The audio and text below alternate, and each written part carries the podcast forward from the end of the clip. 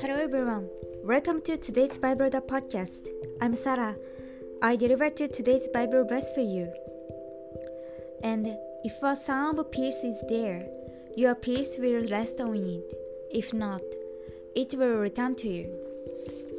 Amen. Let us pray for peace to everyone you met. If the person needs peace, it is given enough. Otherwise, it is given to the person who pray. Thank you for listening. Hope you have a wonderful day.